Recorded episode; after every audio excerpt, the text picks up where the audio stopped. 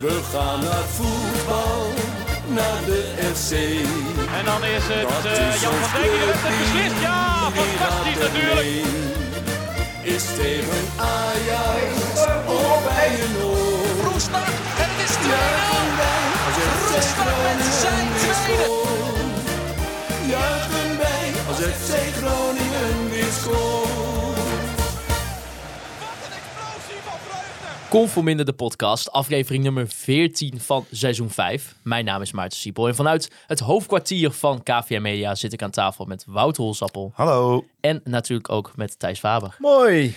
Ja jongens, we zijn een, eh, een dag later dan normaal gesproken. Eh, ik ja, wil zeggen wij, maar het is vooral de laatste tijd natuurlijk jullie nemen normaal gesproken op maandag op. Eh, nu op dinsdag. Eh, ja, je zou zeggen, we lopen misschien een beetje achter de feiten aan. Maar ook vandaag werd er weer iets gepubliceerd rondom FC Groningen... wat eh, veel eh, stof deed opwaaien. Eh, een chaotische week. Hoe, hoe gaat het eigenlijk met jullie? Ja, goed. Mijn tentamenperiode zit erop. Dus ik ben weer lekker wat vrijer, zeg maar. En ja, ja, als het bij FC Groningen chaotisch is, dan krijg je daar natuurlijk wel veel van mee. Maar ja, het zijn ook uren op een dag dat ik niet aan FC Groningen denk. Ja, mensen die luisteren zullen misschien wel eens denken dat... eh, dat dat niet gebeurt, maar dat is, eh, dat is wel degelijk zo. Dus eh, nee, laatste tentamen ooit als het goed is. Dus, Ja. En jouw lekker, Wolfsie? Ja, lekker. Ik bedoel, ik had na de podcast over Project X een beetje een eh, zwart gat wat werk betreft. Ik was even een soort, eh, ja, ik zat een beetje om me heen te kijken en ik zag het werk niet meer liggen, zeg maar. Nee. En de laatste weken merk ik dat ik er weer een beetje in begin te komen. Dus eh, ik heb weer energie en eh, ja, goed, dat is ook wel nodig vanavond, denk ik. Ja, ja, want eh, we hebben gisteravond trouwens nog een leuke avond in het forum gehad. Jullie Ja. hebben het ook even benoemd in de podcast van vorige week, het event van FC Afkikken. eh, waar onder andere Wouter Gudde was, maar ook Gijs de Jong van de KNVB en eh, Jesper Jobsen. om te praten over de toekomst van het voetbal. Waar staat het voetbal in 2050? Hoe hebben jullie daar naar zitten kijken? Nou, was leuk, was interessant. Eh, dat zijn van die dingen. Af en toe vind ik dat leuk om in het forum eh, naar zoiets toe te gaan. Wij zijn laatst ook naar een interview met een eh oud eh, buitenland-correspondent van de Volkskrant Ja. geweest. Het zijn gewoon leuke dingen om te doen. Om, om gewoon, ja, in dit geval gaat het dan over voetbal. Om gewoon wat sprekers te horen. Ook wel sprekers die natuurlijk vooraanstaand zijn in het veld. Gewoon de secretaris-generaal van de KNVB, algemeen directeur FC Groningen. En iemand die gewoon een super tof eh, eigenlijk ja, een soort beweging heeft eh, gestart eh, rondom, eh rondom 3x3 basketbal. is gewoon leuk, inspirerend. Ja, en eigenlijk, ja, we hebben geen Pido van de week, misschien of misschien wel. Maar jij had het eigenlijk wel moeten zijn, want je had gewoon moeten winnen natuurlijk. Ja, kut. Want er, wa- was een quiz tussendoor. En dat was eh, een soort petje op, petje af met gode, rode en gele kaarten, zeg maar. En eh, ja, ik zat eerst bij de laatste drie. Nou, toen bij de laatste twee. En toen moest ik ook echt eh, voor de zaal komen. Nou, kent na ons evenement kent dat geen geheim meer voor mij natuurlijk. eh, voor zo'n Ah, uitverkochte die Rabozaal. zaal helemaal plat gespeeld ja, al. Maar Ja. eh, helaas verloor ik in, in, op de laatste schattingsvraag. Hoeveel doelpunten werden er gescoord op het WK 2018? Zat ik er helaas verder vanaf dan mijn tegenstander. Dus die won een shirt van Nederland zelf. Volgens mij was hij daar zeer blij mee. die van mij was ergens onder in de kast beland. Dus ik ben blij voor hem. Maar ja, de eer is wel aangetast. Viel me wel op hoe vaak eh, Gijs de Jong benadrukte dat, hij, eh, of die, dat, hè, dat er geen media in de zaal moest zijn voor bepaalde Ja. uitspraken. Terwijl ik, ik zag media in de zaal zitten. Ja. Eén medium Wat niet. is dat toch met die Eén voetbalbestuurders en medium, media? één medium niet trouwens. nee, Nee. die mocht Nee. er niet komen. Nee, ik, ik had gehoord dat die eh, deze avond geboycott hadden. Maar goed, dat... Nou ja, eh, er is veel te bespreken. niet, ja. Nou ja, weet je, ja, het is een enorm hectische week Ja. geweest. Eh, we ik ben gaan er allemaal zo in blij dat jij die het mag gaan leiden. Ja, Wat nee, een gelukkig. shit, joh. Ik dit Eh, niet hoef te doen. Ja, ik, weet je, ik dacht van, oh, we gaan weer lekker podcastje opnemen. Ik denk, heerlijk. Eh, nou, toen gebeurde eerst dat met die hond. Nou ja, dan, eh, dan, dan denk ik, ja, dit is eh, wel heel bijzonder. Hoe gaan we dit in godsnaam op een goede maar dat manier hadden we waarschijnlijk vijf minuten besproken, dat Ja. artikel. Ja, en Als we eh, het überhaupt al hadden besproken. er, is, eh, er is enorm eh, veel gebeurd. Maar ja, laten we vooral ook beginnen met die wedstrijd in Utrecht. Natuurlijk eerst nog even een nieuwe Petje Pet Af verwelkomen. Ja, ook deze week weer. Dat is Jasper de Munk. Wil jij nou ook toegang krijgen tot extra content van Convo Minder? Zoals de nieuwe maand met masker die jullie ook hebben af- opgenomen afgelopen week. Wim had de messen weer scherp gesneden. Ja, was, ja, ja, Ik, moet hem, ik moet hem nog even terugluisteren. Dus dat ga ik ook zeker doen. Het is eh, af en toe met Wim dat je denkt van, nou Wim, je hebt er zin in. Ja, Ja, wij, goed om te hebben, horen. wij hebben achter die muren hebben we iets losgemaakt in Wim. Ja. Hè? Wim is al, ja, die durft af en toe de, de, de, zijn, de nuancekleed van zich af te Ja. laten vallen. Had hij ook een glas wijn op nog? Of was het een beetje te? Koffie. Koffie van de oog doet ook veel met Het je. was Dat weet in ook. principe half tien 's Zeker. ochtends. Eh, ja, ik heb dan meestal nog geen glas wijn op. Ik weet Nee. niet hoe Wim Masker met alcohol omgaat. Ik denk niet dat hij 's ochtends eh, een hele verstokte drinker is. Dus volgens mij was hij nuchter. Nou, wil jij dat nou ook eh, gaan luisteren? Een nuchtere Wimmasker? Ga dan eh, vooral naar conforminder.nl, eh, mocht je nog niet geabonneerd zijn. En Jasper natuurlijk bedankt voor het steunen van onze podcast. Want ja, FC Groningen verloor helaas met eh, 2-1 bij FC Utrecht. Doelpunt van Groningen kant kwam van Florian Kruger. En uiteindelijk toch twee doelpunten van Utrecht door Taylor Booth en Sander van der Streek. Laten we maar gelijk even ook naar het moment van de week gaan. Het Online Retail Company moment van de week.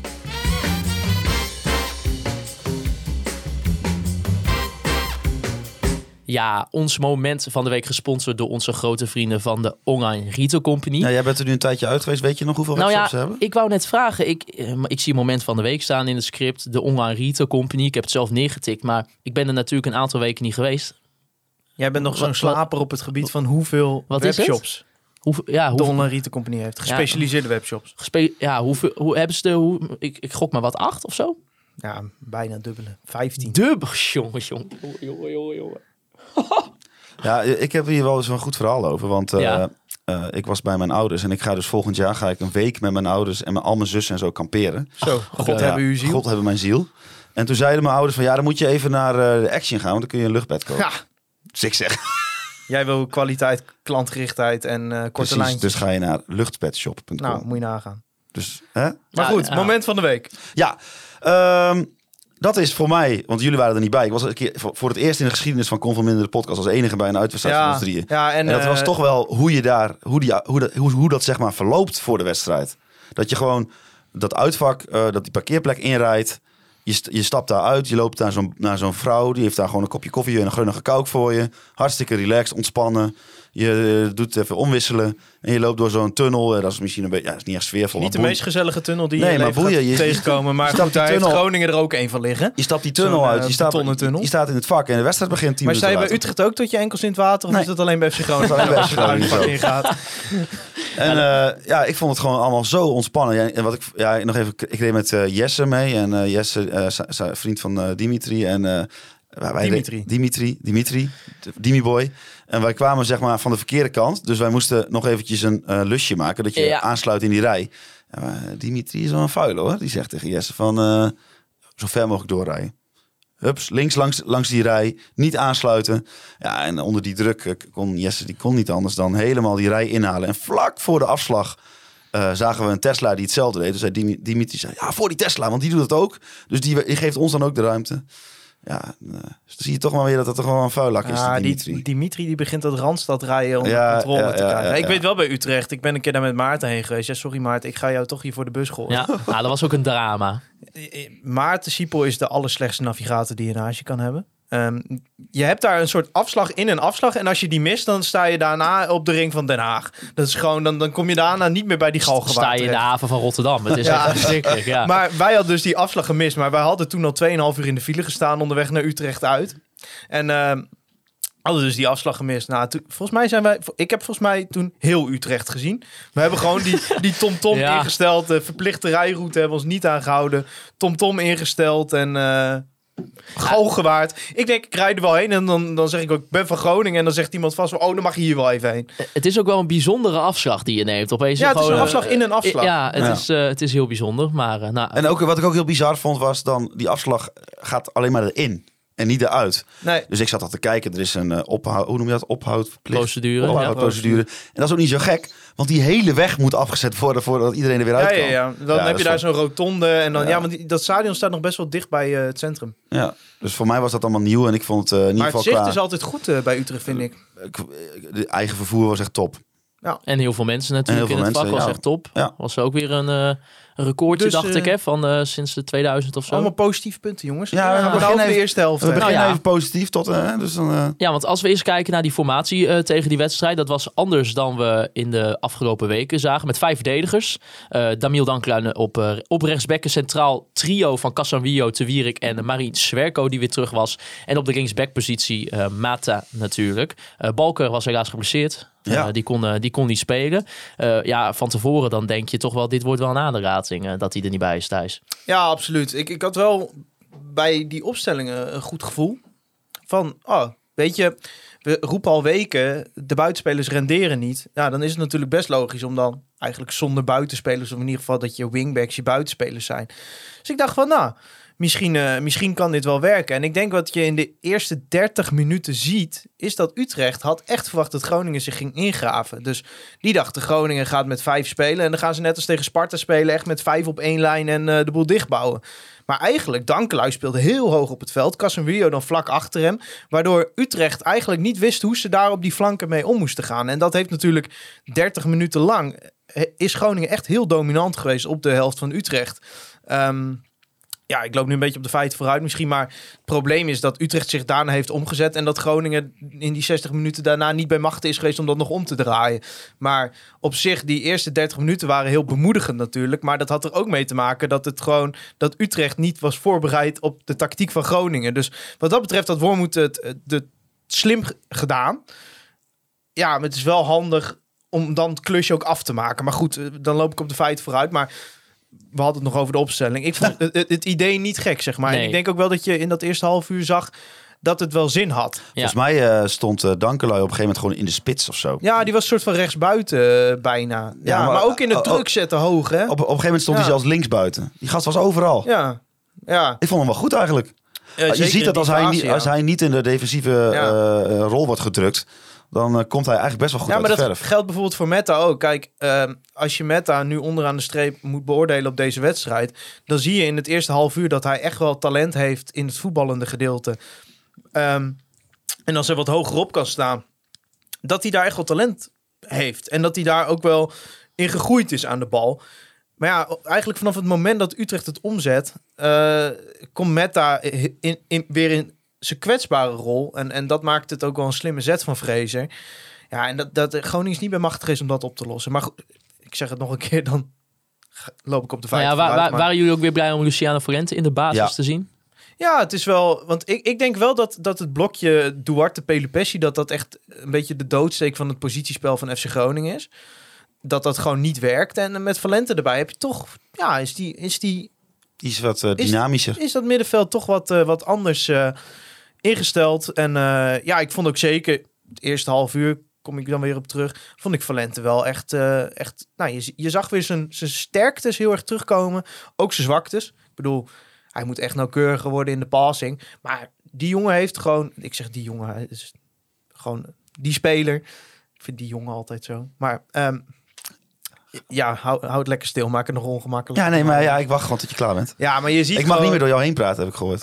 Nou, jullie hebben flinke ruzie We gehad. hebben ge- ruzie gehad in de maan met masker, jongens. Ga het checken. Maar, ga het checken. Maar, maar ehm, Valente denkt gewoon meteen vooruit. En, en, en dat is wel iets wat Pelupessi en Duarte een beetje ontbreekt. Maar eigenlijk dat eerste half uur, dat toont toch eigenlijk aan... ehm, dat er inderdaad meer in deze groep zit dan, dan wat we tot nu toe hebben gezien. Zeker. Kijk, Met wat jij de zegt, kanttekening. Wat jij Sorry. zegt, Thijs, ben ik het helemaal mee eens. Dat zei ik ook al in het vak. Van, hey, allemaal leuk hè, dit getik. En het ziet er echt goed uit. En Utrecht weet echt even niet wat ze moeten doen. Maar het zou fijn zijn als je dat ook weet om te zetten in eh, pogingen op doel. Dus dat is dan nog de, de, de volgende stap. Alleen ze, la- ze lieten wel zien dat ze, eh, eh, als ze, nou ja, als ze iets bedacht hebben wat werkt, dat ze, dat ze lef kunnen hebben, dat ze durf, met durf kunnen spelen, dat ze combinatiespel spelen, dat ze eh, eh, eh, diepgang in hun spel kunnen leggen. Maar ja, het was eh, van korte duur. Ah, ze kwamen toch wel redelijk dichtbij met re- redelijk dichtbij doelpunten. met, met wat kans en gevaar vanuit Ricardo Peppi. Eh, op een gegeven moment ook nog een goede voorzet van, eh, van Florian Kruger op, Nou ja, op weet Mike je- de Wierik. eh, Ja. Wat dan Ja, nou, een paar, niet paar van die maar- voorzetten die echt onder de knie kwamen. Dat je Ja. denkt van ja, als je hem nu goed geeft, dan sta Ja, je gewoon 1-0 precies, voor. precies. Het is eigenlijk wel bizar. Want in die 30ste minuut of 35ste minuut zet Fraser het om. Waardoor Utrecht echt het initiatief weer pakt. En op dat moment scoort Groningen. Ja. Op aangeven van, eh, van Ricardo Peppi. ja, want wat, wat, wat voor Kruger. omzetting werd er precies gedaan, eh? Nou, eh, Utrecht begon in een 4-4-2 soort ruit. En ehm, ze hadden heel erg veel moeite met het opvangen van Dankelui en ook Casemiro. Een beetje die tandem aan de rechterkant.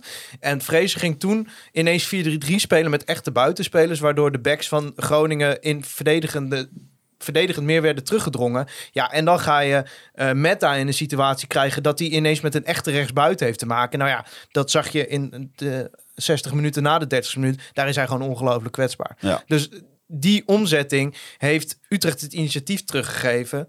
En eh, ja, wat ik zeg, het was toen pech dat, dat voor Utrecht dan, voor ons was het eh, helemaal mooi, dat Groningen scoorde. Op dat moment. Want eigenlijk was Utrecht in die fase echt het initiatief aan het nemen. Ja, plus we moeten ook niet vergeten natuurlijk dat eh Doefikas ook wel al in die eerste helft Ja, een aantal zo. echt wel kansen kreeg. Hoor. Niet alles was, eh, ik was vond op die, goal. van die drie centralen wat onwennig met zeg maar de onderlinge afstanden en op één lijn verdedigen. Maar Zag ja, je ook goed, wel terug. Swerko, Te Wierik, Casemiro, dat had nog niet eerder zelf centraal gestaan. Zag je dan wel mooi terug als je op, de, op het vak stond. Want ik denk dat de camera's van ESPN dat iets minder lieten zien. Maar dat je echt wel zag in, bij balverlies van FC Groningen... dat je Te Wierik, Casemiro en Sverko echt naar elkaar zag kijken van wie wie en wie ja, waar. precies. Dus, Dus dat het wel, had wel even nodig. Nee. Maar op zich, dat was in die fase wel verklaarbaar. Ook omdat Groningen best wel aanvallend speelde. De e- eerste half uur, dat dat wel kwetsbaarheden opleverde. Nou, Maar in- heb je massa dat Leeuwenburg gewoon goed in zijn vel zit. ja, ook individueel lieten ze, lieten ze nog be- proberen. Ze, hè, ze, ze gaven er wel eh, Ja. alles voor. Alleen soms ja, liep er net even eentje tussen, tussendoor, zeg maar.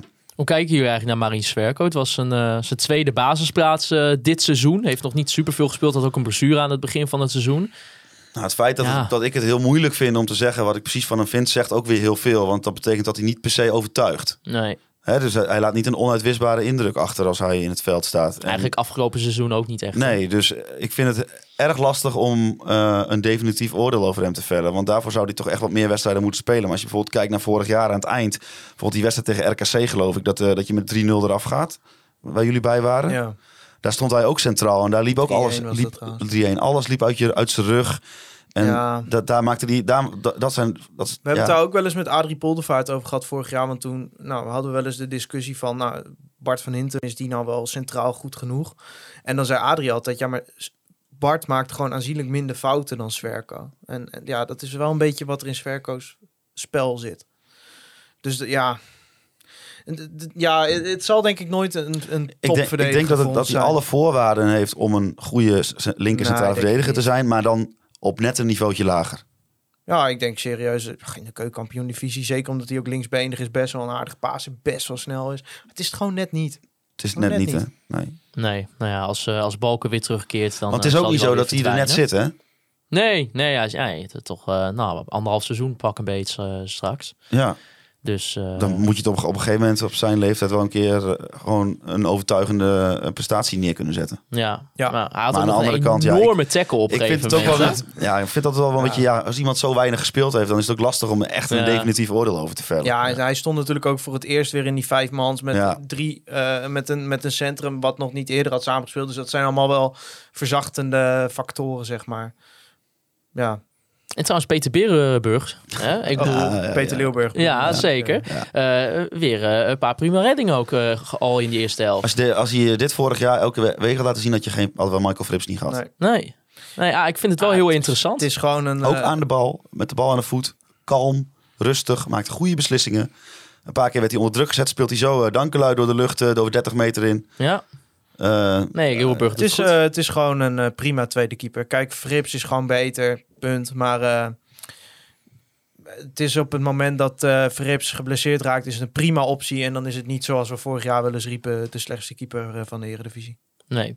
Nou, dan in de tweede helft. Eh nou, eerste tien minuten nog wel wat gevaar vanuit Meta. met, een, met ook een potentiële schotpoging van, van Luciano Valente. Ehm, ja, en eigenlijk vanaf dat moment komen we er niet meer zo lekker in als in het eerste half Nou, uur. er was in die, in die laatste tien minuten van de eerste helft zag je al wel gewoon dat die omzetting bij Utrecht echt eh, Groningen de das omdeed. En zeker toen Fraser ook bijvoorbeeld Amin Younes ging inbrengen, Dost ging inbrengen.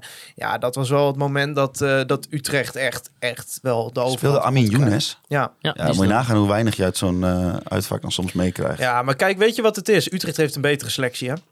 Dus wat dat betreft weer verzachtende omstandigheden. Oh nee, maar Thijs. Nee, even- nee, nee, maar laat me even afmaken. Ehm, ik vind het vrij bizar dat als jij die omzetting ziet gebeuren... en hij heeft ook geprobeerd om daar wat aan te doen... maar dat je gewoon bijvoorbeeld pas in de tachtigste minuut wisselt. Ja. Ja, Terwijl, terwijl... Ja, maar kijk, je kunt wel heel goed met een tactiek beginnen... en dat werkte gewoon aantoonbaar. Dat was gewoon een goede zet. Maar in het hedendaagse voetbal gaat een trainer dat doorhebben. En als de trainer het niet doorheeft, zit er wel iemand met zijn laptop boven in dat stadion eh, van de staf. En die ziet van verdomme, we worden elke keer door, die, eh, door het druk zetten van Dankelui werd Utrecht gewoon constant verrast. Ja. Die wisten niet hoe daarmee om te gaan. Dan kwam Peppi vrij Kruker in een veel vrijere rol ineens eromheen. Ehm, maar als dan die omzetting komt, dan vind ik dat jij als trainer eh, capabel moet zijn om dan daarop te kunnen reageren. En dan zijn er natuurlijk een aantal verzachtende omstandigheden. Ja, Mette had er al veel eerder afgemoeten. Maar ja, dan breng je Kali in. Is dat nou echt een aanzienlijke verbetering in verdedigend opzicht? Ja, ik zou zeggen nee. Ehm, maar ja, je had bijvoorbeeld kunnen kijken van ja, moeten we dan ineens wel met Zwerko op linksback weer spelen? Want je had gewoon ineens met een echte rechtsbuiten te maken. Ja, daar was Meta ook niet op voorbereid. Je ziet echt gewoon de meta tot die omzetting van Utrecht. Denk je, jeetje, is echt een goede wingback. En vanaf dat moment denk je ineens, deze gozer kan echt niet verdedigen. Hols, hoe was dat eigenlijk vanuit het uitvak toen die 1-1 viel? Want ja, die gelijkmaker komt al vanuit uh, Taylor Booth. Ja, Ehm, hij- hij- was het gevoel van, ja, dit gaan we nog wel omkeren? Of Nou ja, kwam daarmee ook wel een beetje de, de negatieve sfeer erin? En misschien niet per se vanuit het uitvak, maar wel van het gevoel van, ja, dit gaat hem niet worden. Nou ja, wat Thijs ook zegt, weet je, het is Utrecht uit. Dus het is op zich niet heel gek eh, eh, dat je op een gegeven moment onder druk komt te staan in, het, in de Galgenwaard. Dus dat was ook wel een beetje in, bij het uitvak, denk ik zo. Het was niet echt, er hing niet echt een hele negatieve sfeer, vond ik. Eh, Het was op zich best positief. Eh vervolg, die tweede helft begint op een gegeven moment. En dan ja, rond die 60ste, 70ste minuut hoor je gewoon in, je, in dat vak om je heen. Wissel nou eens een keer, wissel nou eens een keer. En ik moet daar zelf, zeggen dat ik daar zelf ook wel aan meedeed. Eh, ik moest toch ook een beetje. eh, Ik jullie, zat ook tegen mijn tv te ik schreeuwen. moest hoor. ook toch jullie een beetje vertegenwoordigen, dus ik heb dat extra hard geschreeuwd. Keurig. Ehm, en eh, dan zie je op een gegeven moment zie je dat die wissels klaar worden gemaakt. Dan zie je Orad Magroen, Lundqvist, Kelly, geloof ik. Ja. En dan denk je, yes, wissels. En dan na drie minuten na die wissels zit iedereen elkaar aan te kijken en denkt, oh ja. Misschien ook wel logisch Ja, dat je niet zo, snel, wel- niet zo snel wisselt bij FC Groningen. Want wat je erin brengt voor wat je eruit haalt, is wel een verschil. Het is ook wel pech waar, dat je Ja, met zoveel blessures en afwezigen te maken Thijs, hebt, ik hoorde trouwens, dat was wel grappig, niet van iemand uit ons groepje, dat iemand zei, oh het gebakje komt erin. En bedoelde ze Loenquist Ja. mee, denk ik. Hè? Ja. Ja, dat is want- het gebakje. Want Thijs, ja, want inderdaad misschien wel wat Wouter aanstipt. Als je kijkt naar Kelly, eh Lundqvist, Ortman Groen is, eh, ja, heeft, heeft ook tot nu toe nog niet super veel gebracht. Nee. Eh, had Wormoed wel de middelen op de bank om een bepaalde omzetting te kunnen doen? Misschien ook met een, met een wisseling in de formatie bijvoorbeeld nog? Ja, je had eventueel Engonga nog gehad. Maar ja, het probleem lag hem natuurlijk vooral in dat, dat bijvoorbeeld Meta gewoon die aanvallen vanaf rechts niet kon oppakken. Nee. Je ziet ook waar die tweede goal uitvalt. Kijk, Sander van der Streek is een hele rare tien eigenlijk. Het is een soort, soort halve spits. Die dan niet de verfijndheid Ja, van een spits Met heeft. het Maar, lichaam van een zes. maar het is gewoon, ja, die komt gewoon die 16 in beuken. En het is natuurlijk wel raar dat gewoon Pelupessi hem gewoon laat lopen. Dan kun je het wel weer allemaal op ervaringen, weet ik allemaal niet gooien. Maar Pelupessi heeft denk ik 300 wedstrijden in de benen. Eh, waaronder in de championship, noem maar op waar hij gespeeld heeft. Ja, als je dan zo, zo iemand laat lopen. eh, Bij die, bij die goal van- de streek was het echt alsof hij dacht, oh, laat hij me gaan. En dat dacht hij niet, maar zo leek het. Ja. En dat zijn gewoon van die dingen. Kijk, Dos doet dat natuurlijk briljant door die verdediging open te trekken. Door die loopactie naar de eerste paal te maken. Maar zijn gewoon, net als bij die 1-1, zo'n boot, eh Booth. Die, die, Boef. Booth. Tigerboef. Ik heb op mijn cv staan dat ik vloeiend Engels spreek. dus- maar eh, dat hij gewoon Ik niet, trouwens. zo makkelijk... Nee, jij kan echt geen Engels. dat, dat, die, dat die Booth gewoon zo midden door kan lopen. Dat, ja, oké, het is een leuke speler met een goede dribbel. Hij speelt ook echt heel goed trouwens. Maar het gaat wel weer makkelijk. Ja, Maar ja, goed. maar Thijs, er waren ook genoeg andere mogelijkheden voor Utrecht om hem te. Ja, dat is het ook. Maar dat, dat is het. Eh Wormoed is gewoon niet in staat geweest om te reageren op de omzetting van Fraser. En dan heb je als trainer gewoon gefaald. Ja, en dat, dat is... Met de verzachtende omstandigheden dat Utrecht een betere selectie heeft. En dat je bank nou niet echt uitpuilde van kwaliteit. Dus ja, Ik denk dat als je gewoon op dit moment eh achtste of negende had gestaan met 20 punten en je verliest deze wedstrijd op deze manier van ik Utrecht, niet dat je niet mag verliezen. weet ik wel. Maar dat wil ik toch even. Dat is toch even eh, de, de plaats waar deze, waar deze nederlaag staat, is gewoon kut. Ja, Omdat je, maar wel er als, perspectief. omdat je er al slecht voor staat. En dan wil je eigenlijk wil je elke wedstrijd dat er ommekeer is. En dan hoop je dat het PSV is. Dat is het, dat, hè, en dan blijkt het tegen Emmen toch weer meh. En dan hoop je nu van, nou, dan weer tegen Utrecht. Nou, dan geeft dat weer wat hoop, die eerste helft. En dan verlies je. Dat je verliest is helemaal niet raar. Maar ja, het is gewoon op een kut, kut, kut moment. Ja, Dus die wedstrijd tegen Fortuna, daar ligt nu weer extra veel druk op. nou, Hierdoor. zeker door wat er nog buiten het veld Zeker is wat er nog gebeurd. buiten het veld is gebeurd, ja. Ja, want laten we daar eh, even naar gaan. Naar de situatie rondom Paulus Abraham, de hond. Eh, RTV Noord, eh, Stefan Breker. Het, eh, ja, iedereen was er opeens eigenlijk bij betrokken. Als we gaan naar... Op donderdag kwam het nieuws dat drie weken geleden... de hond van Paulus Abraham, Ice, een chihuahua had doodgebeten in, in de Tasmantoren. De vriendin zou ook hebben gevraagd om er verder niemand daarover te bellen of in te lichten. en zou geld hebben aangeboden. Ehm, nou, er was een reactie van Paulus Abraham bij dat hij maatregelen heeft getroffen om herhaling te voorkomen. Daarnaast ben ik met het gezin in gesprek eh, om tot een oplossing te komen voor de ontstaande situatie. En daarom vind ik het jammer dat mensen het nodig vinden om de media op te zoeken. Nou, toen werd er ook nog eens eh, verteld dat, er, dat die opgestelde regels dat die niet werden nageleefd. De melkkorf ging niet eh, altijd om. Mensen lopen over de gang met pepperspray, met messen werd gezegd. Al met al eigenlijk een, een verschrikkelijke situatie natuurlijk. Toen vervolgens kwam op vrijdag werd bekend dat de spelersgroep gesteund door de technische staf eh, Stefan Breker momenteel niet te woord eh, meer gaan staan. Een, eh, een boycott werd het genoemd. Met Die inmiddels al wel weer deels ja, af deels is. afgenomen. En dan weer vervolgens op zaterdagavond maakte FC Groningen bekend weer dat Abraham vervoegd op vakantie gaat. In van de Zweden. samen met zijn vriendin. omdat het te maken heeft met ernstige bedreigingen. en ook gezocht wordt naar andere huisvesting. En vervolgens wordt op maandag wordt de boycott opgeheven. eh, maar echter mag, eh, mag Stefan bij wedstrijden nog maar één speler spreken. En de trainer voorheen was het natuurlijk zo dat hij gewoon in principe kon spreken eh, wie die wilde. Ehm, en dan dinsdagochtend kwam nog het artikel van William Pomp met de algemeen directeur Wouter Gudde natuurlijk, die zijn ja, medeleven betuigde richting de familie die de hond nu moet missen. Eh, maar ook toch wel nou, nog best wel venijnige dingen zei over Stefan. Ik De- citeer nee, even je uit het je artikel. bedoelt eh, die journalist van RTV Noord, Die journalist van RTV Noord. Ja. Nou, wij vinden eh, dat door de verslaggever van RTV Noord belangrijke delen van het verhaal zijn weggelaten. Hij was op de hoogte van de achtergrondinformatie dat er al langere tijd sprake was van bedreigingen van zowel fysieke als racistische aard aan het adres van Paulus Abraham. Die andere kant van het verhaal hebben we gemist. Het is helaas niet de eerste keer dat we deze ervaring hebben met RTV Noord. En vervolgens zei hij ook nog: Ons beeld bij FC Groningen is dat de drijfveren van de verslaggever in kwestie vaak bestaan uit het beschadigen van individuen of de club. Dat roept veel emotie en irritatie op binnen onze organisatie. Veel dingen, Ja. artikelen, eh, Ja. een, een, een doodgebeten chihuahua, eh, nou, doodsbedreigingen en racistische bedreigingen richting Paulus Abraham. Ja, een Nou ja, enorme het begin, het rollercoaster. begin is niet zo heel ingewikkeld volgens mij. Want eh, het is heel verleidelijk. Het is zo'n absurde situatie om bijvoorbeeld over zo'n hond grappen te maken. En natuurlijk, dat gebeurt in appgroepjes ook wel. Maar ik denk inderdaad dat het is wel verstandig om te zeggen dat het gewoon ongelooflijk kloot is als je dat overkomt. Eh, ik denk als eh, eigenaar van de Chihuahua, maar ook zeker als, als jouw eigen hond dat doet. Dat, dat, dat, dat, denk dat je daar ook wel kloten vindt. Nou, volgens mij is het ook... Ik kan me niet eens voorstellen hoe dat is om doodsbedreigingen te krijgen. Dus Paulos, eh, die zal zich ook ja, behoorlijk kut voelen. Dus Ja. op dit moment in mijn betoog zijn er nog geen winnaars. Dan denk ik ook aan Stefan Bleker. Die vind ik vanuit zijn, vanuit zijn eh, eh, nou ja, standpunt gewoon wel met goede intenties zijn werk doet. En die wordt dan vervolgens openlijk beticht dat hij slechte intenties heeft. Nou, daar leef ik ook weer mee. Dat vind ik ook niet oké. Dus ja, er zijn weinig eh, eigenlijk mensen die eh, in dit soort gevallen... Een, eh, ja, niemand wordt hier beter van eigenlijk. Nee, nee ja, het, is een, het is een enorm trieste situatie. Ehm, ook, ja, het, het, is, het, is ook, het is, er kwam ook elke keer wat bij. Eh, Ja, en Het stopte niet je, meer. Je, je dacht van, nou, met zo'n hond, misschien gaat FC Groningen in een statement nog iets over zeggen.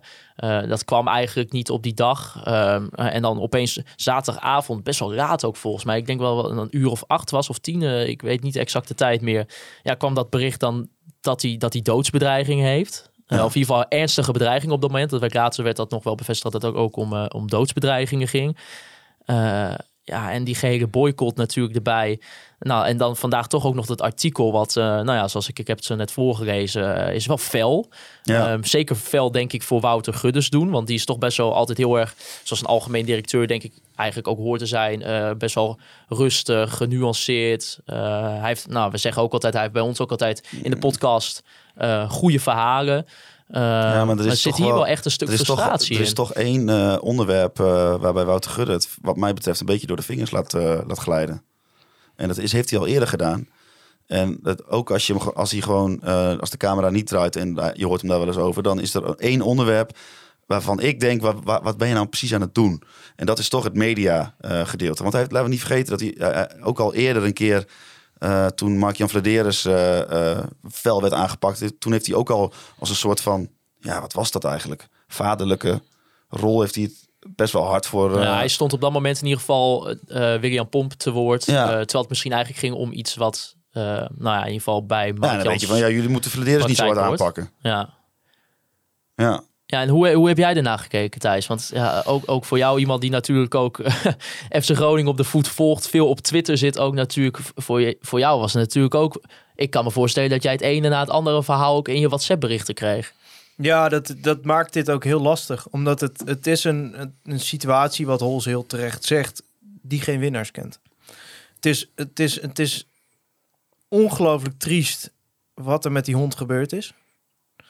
Het is voor Paulos triest dat dat met die hond gebeurd is. Maar het is natuurlijk voor de eigenaar van dat hondje... en dat vind ik dat de club dat ongelooflijk heeft ondergeschoven... is het ontzettend triest. Ik vind dat de club dat niet genoeg benadrukt heeft. Nee, dat kwam, maar, dat kwam echt eigenlijk voor het eerst vandaag pas. Ja, en eh, ik weet ook wel ongeveer hoe dat tot stand is gekomen. Dat is gewoon eh, naar aanleiding van dat dat heel veel gezegd werd. Van waarom zeggen jullie niet dat jullie het sneu vinden voor. eh, ik zeg niet dat het niet authentiek is hoor, want ik weet zeker dat zij het ook heel klote vinden voor de eigenaar van dat hondje. Ehm, Ja, maar ik vind het wel mooi dat je dat zegt, want hier, eh, hier zit wel een basispunt. Dat jij er wel van uitgaat dat zij het niet bewust verkeerd doen. Want dat, is een, dat, dat werkt de andere kant kennelijk niet meer zo op.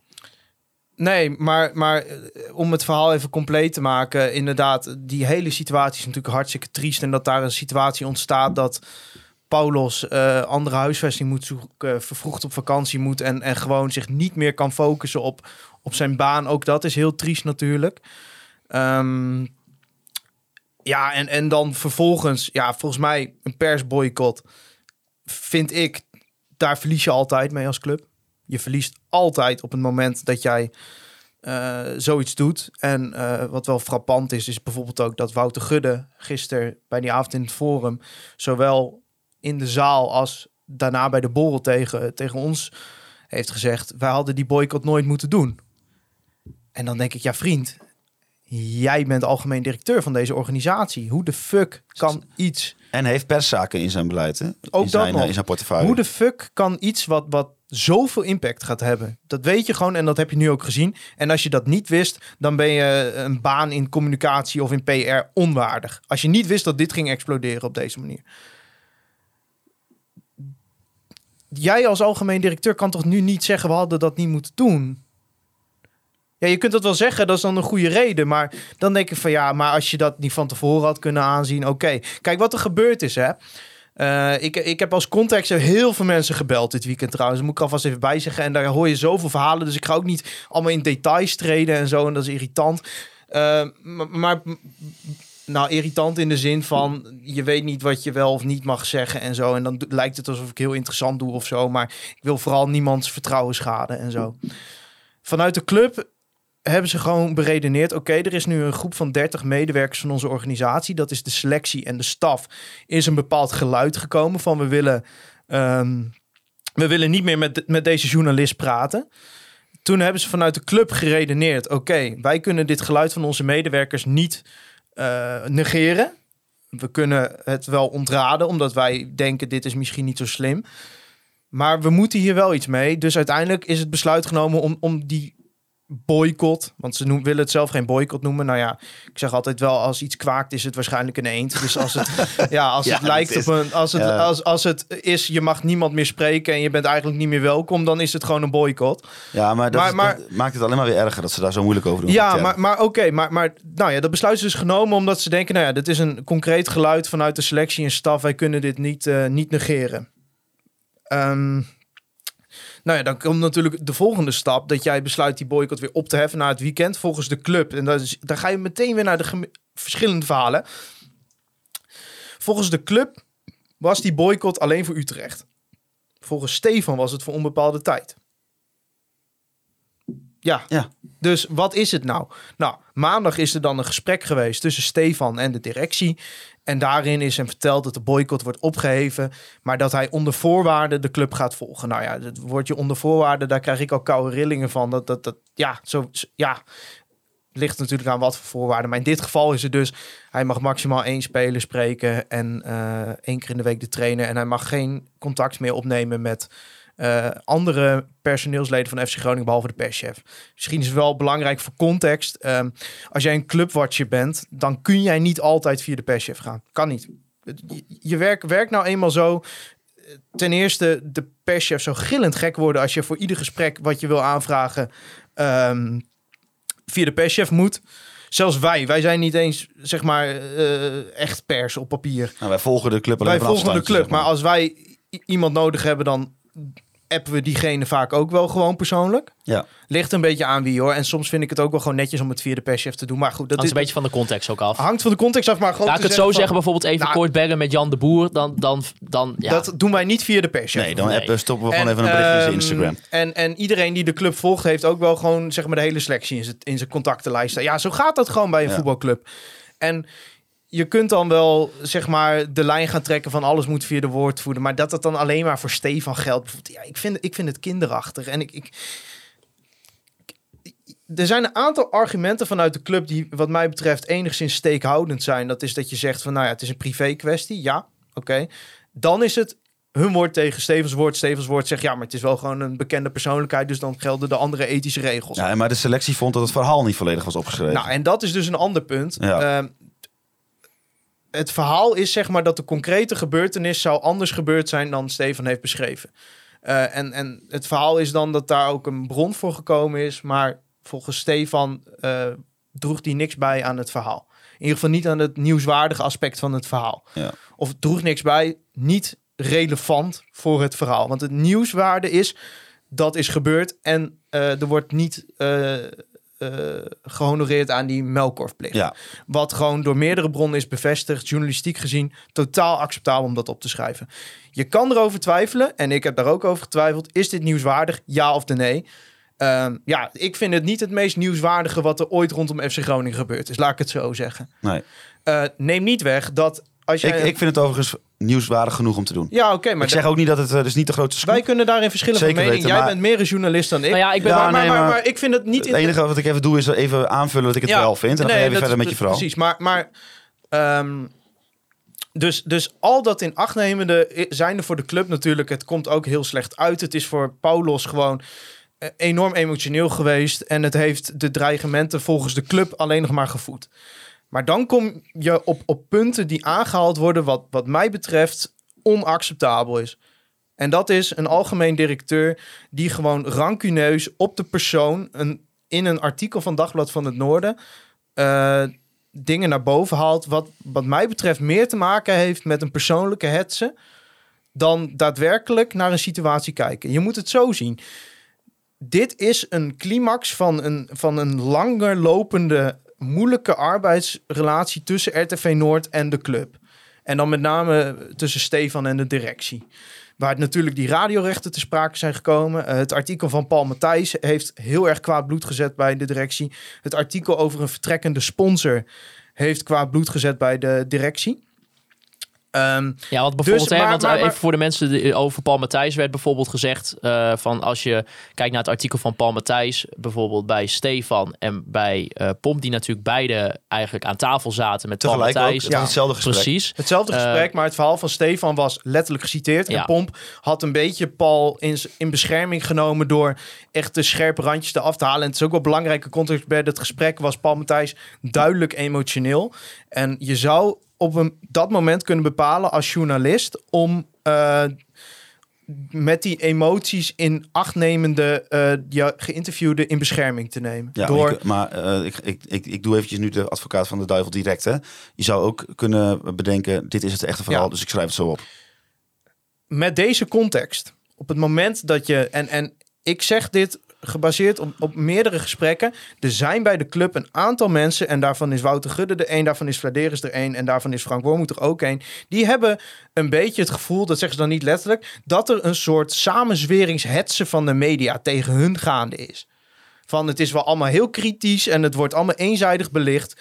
Ehm, waarin ze zich allemaal ook wel eens vergissen in de aandacht die Groningen krijgt, zeg maar. Dat dat wel gewoon echt meer aandacht is dan bijvoorbeeld Gudde bij Excelsior, Vladeris bij Heracles en eh Wormoed bij Heracles. Dat zijn, daar hebben ze gewoon alle drie moeite mee. Ja. Ehm, en, en in het hele verhaal krijg je dus te maken met een context dat alles wat Stefan in principe schrijft, wordt natuurlijk door een directie in een context geïnterpreteerd van, oh ja, dat is onderdeel van het grotere, eh, grotere eh, intentie van Stefan om ons kapot te schrijven. Ja, maar het is heel, heel simpel. Als je, want de bottomline van de club is nu, dat heb je gezien, kun je zien in het artikel van William Pomp. Eh, de club, bij monden van Wouter Gudde, beweert dat de intenties van Stefan Bleker Ja. eh, zijn om iemand of iets te beschadigen en te beledigen.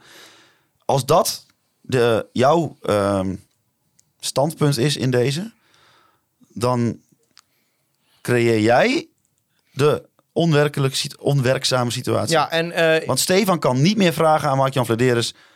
die meta, is die wel goed genoeg voor FC Groningen? Want FC Groningen zal direct dat antwoorden met... zie je wel, zie je wel. Heeft hij weer een negatieve vraag. En zo kan, kan, eh, ja, is het nu Stefan. Maar als dit de manier is hoe er naar media wordt gekeken... dan zijn wij de volgende. Is William Pomp de volgende. Nou ja, maar ik er niks Nee, nee, meer nee, maar, over. maar mag ik nog even, even één ding daar, Het gaat er niet om- daarover zeggen? Op het moment dat jij met dat in je hoofd zit... en dat zijn ook mensen die elkaar elke dag spreken... en het daardoor alleen maar ook met elkaar versterken... dan heb jij een, een, een- context waarin jij niet meer objectief naar een stuk kan kijken... omdat je het ziet als, als een groter onderdeel. Kijk, als ik van jou vind dat jij iets tegen mij hebt...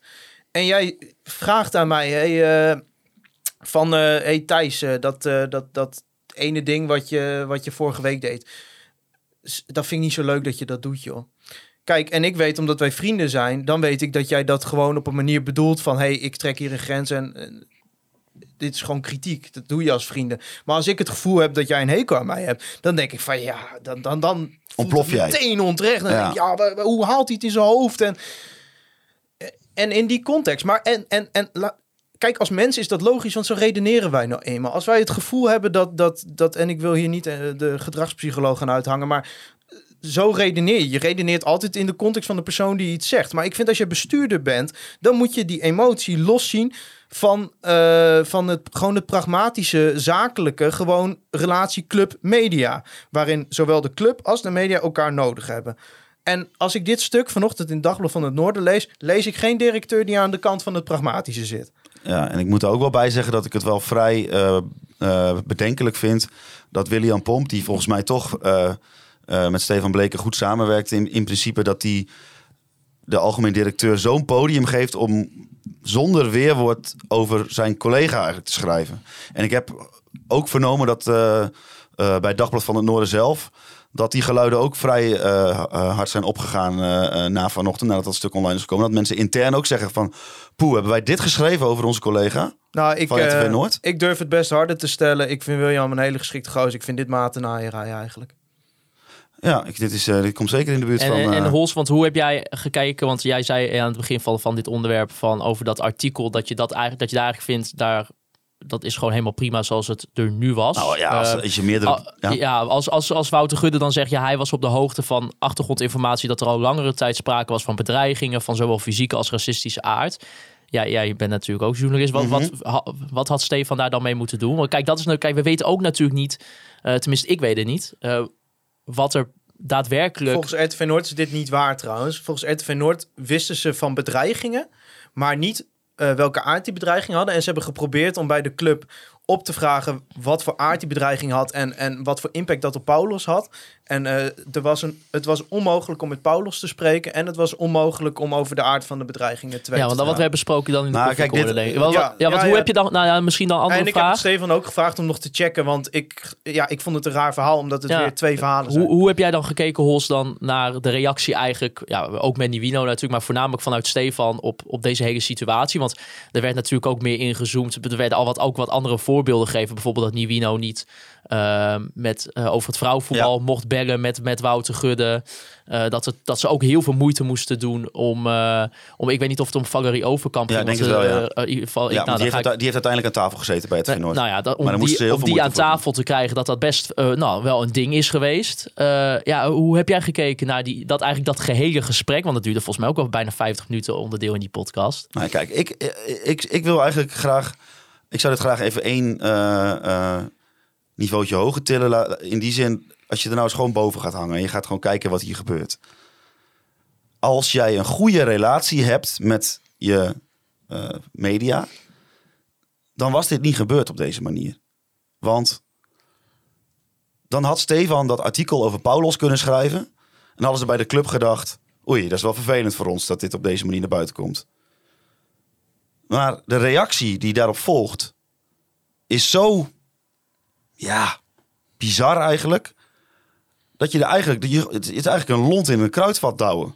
Je, bent, je zit zelf in de, in de positie om te denken: oké, we gaan hier gewoon kalm mee om. We laten dit even eh, bezinken. Misschien laten we het zelfs wel overwaaien. Of we doen alleen eh, een, een reactie eh, dat we meeleven met de familie. Of je kunt zel, zelfs nog stel, stellen, stellen: dit hadden we al aan de voorkant moeten doen. Er is een incident plaatsgevonden met, een, met de hond van Paulus. Dit betreuren we zeer. We hopen dat de familie bla bla bla bla. Had gekund, hè? En het hetzelfde geldt voor Paul Matthijs. Je kunt zelf bedenken dat het niet heel handig is om een medewerker eruit te flikkeren. En dat in één bijzinnetje op een algemeen eh, eh, artikeltje te doen. Kun je zelf bedenken, hè? Hoeven wij niet voor ze te doen. Hoeft Stefan niet voor ze te doen. Kunnen ze zelf bedenken. Allemaal van dit soort voorbeelden.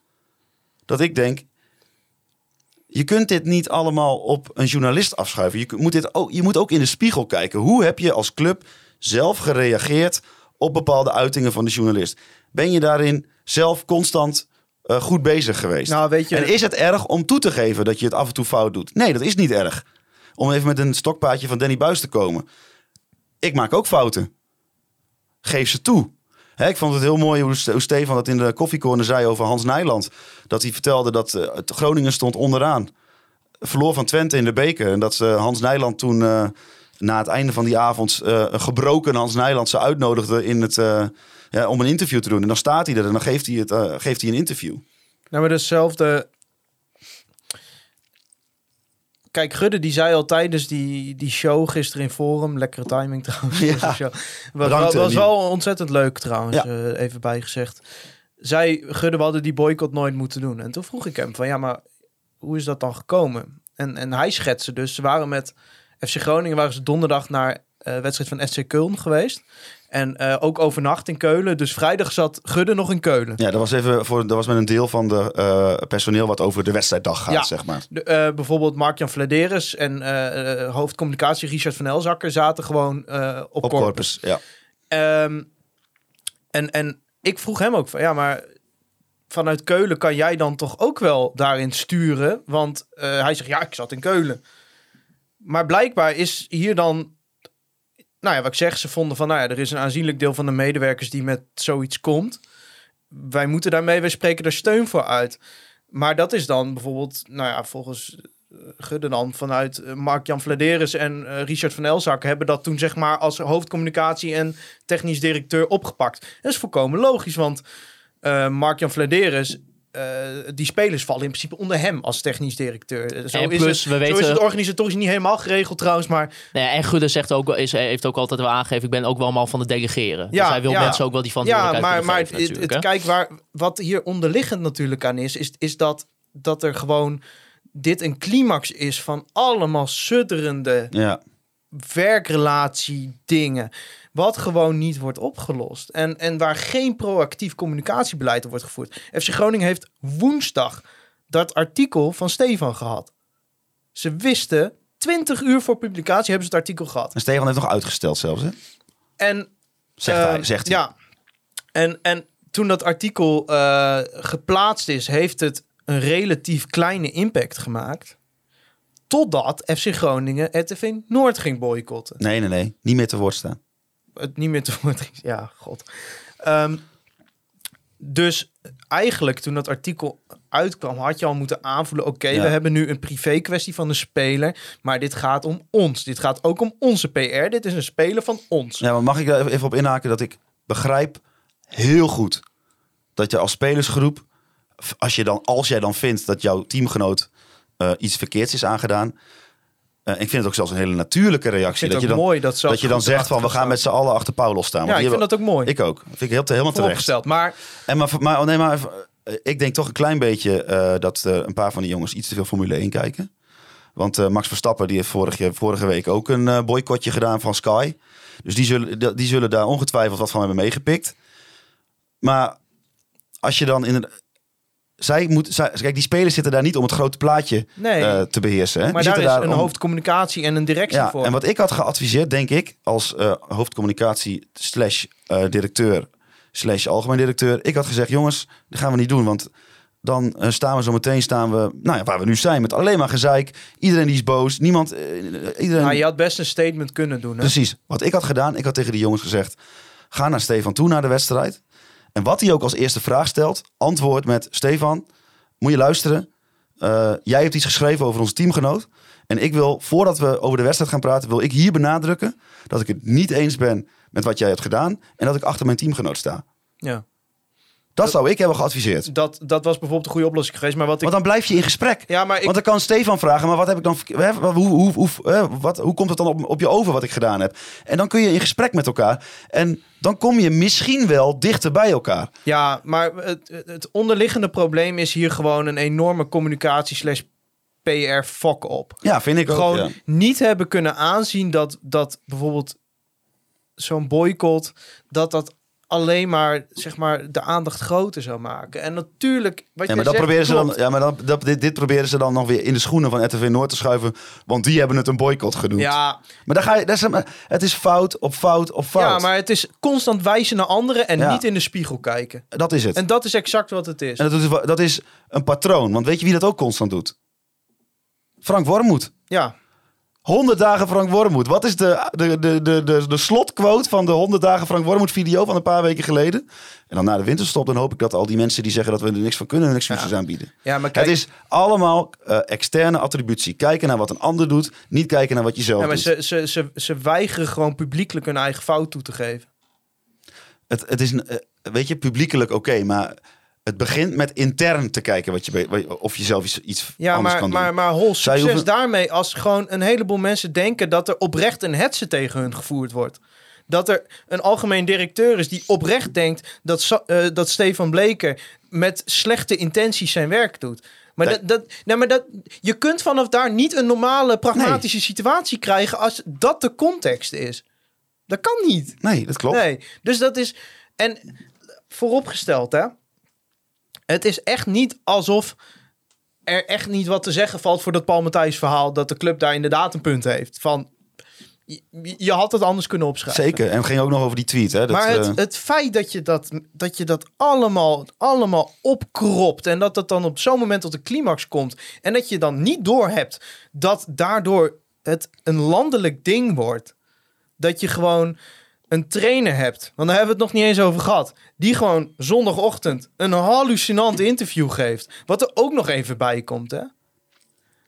Maar dat, dat komt gewoon. Dat, en dan kun je zeggen, oké, de taalbarrière. Of Ah, hij, bedoelde... Ja, dat ik wa- echt Ja, maar ik wat er Wouter, wat Hij Wouter heeft- die Gudde... man heeft vier jaar bij Heracles gezeten en de taalbarrière is nooit een probleem geweest. En nou in 100 dagen heeft hij hier al zeven keer zich versproken. Ga toch weg, man. Nou ja, wat Wouter Gudde daarover... Ga dan Duits praten. Die zei, eh, het was erg onhandig om dat erbij te halen, hoewel het niet eens een vergelijking was. En zeker ook niet zo bedoeld was. Nou ja, daar kwam inderdaad ook de taalbarrière bij.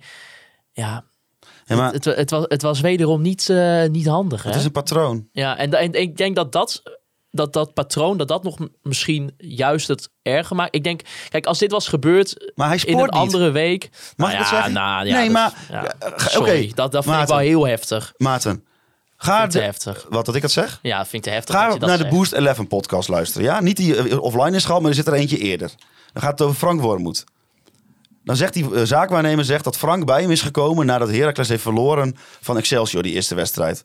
En dat hij wil dat die zaakwaarnemer van, eh, van hem de club belt, Heracles, om Wormoed weer aan te nemen, want dan gaat hij gaat het weer goed maken.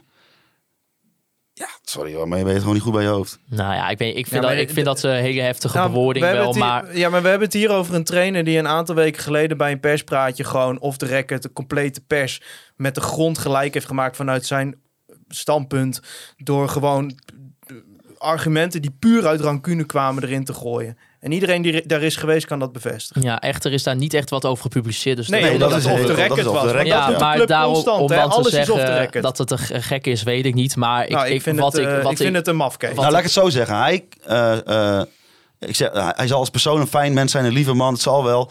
Maar Ik heb hem op als eh, zeer dit- aardig ervaren in Barsinghausen. ah, ik ook, heel sympathiek, zal wel allemaal. Maar op dit niveau, op dit podium, FC Groningen, zet hij je club constant voor lul. Nou ja, en dan moet je maar naar kijken, nou- als, moet je maar naar kijken als supporter. Ja, en dat wil, dat, daar ben ik het wel mee eens- met je eens. Want en daar, wat, wat je ook zelf noemt, dat patroon. eh, wat ik wel vind, is dat hij niet Oké. heel erg communicatief vaardig Neem ik terug is. dat hij niet spoort, maar hij kan dit niveau, dit podium kan hij niet aan. Nou ja, in ieder geval communicatief in ieder geval Moet niet. ik mafkees ook terugnemen? Nou ja, nee, je moet zelf zeggen wat je wil zeggen. Maar ik, Vinden ik jullie vind- mafkees? Ik bedoel mafkees op een manier dat, dat hij zich gewoon... en door de taalbarrière en door een soort complottheorie... dat iedereen tegen hem is... zich niet eh, als een uithangbord van een voetbalclub kan uiten. Ik Nou. moet even weer denken aan het interview van Daniel.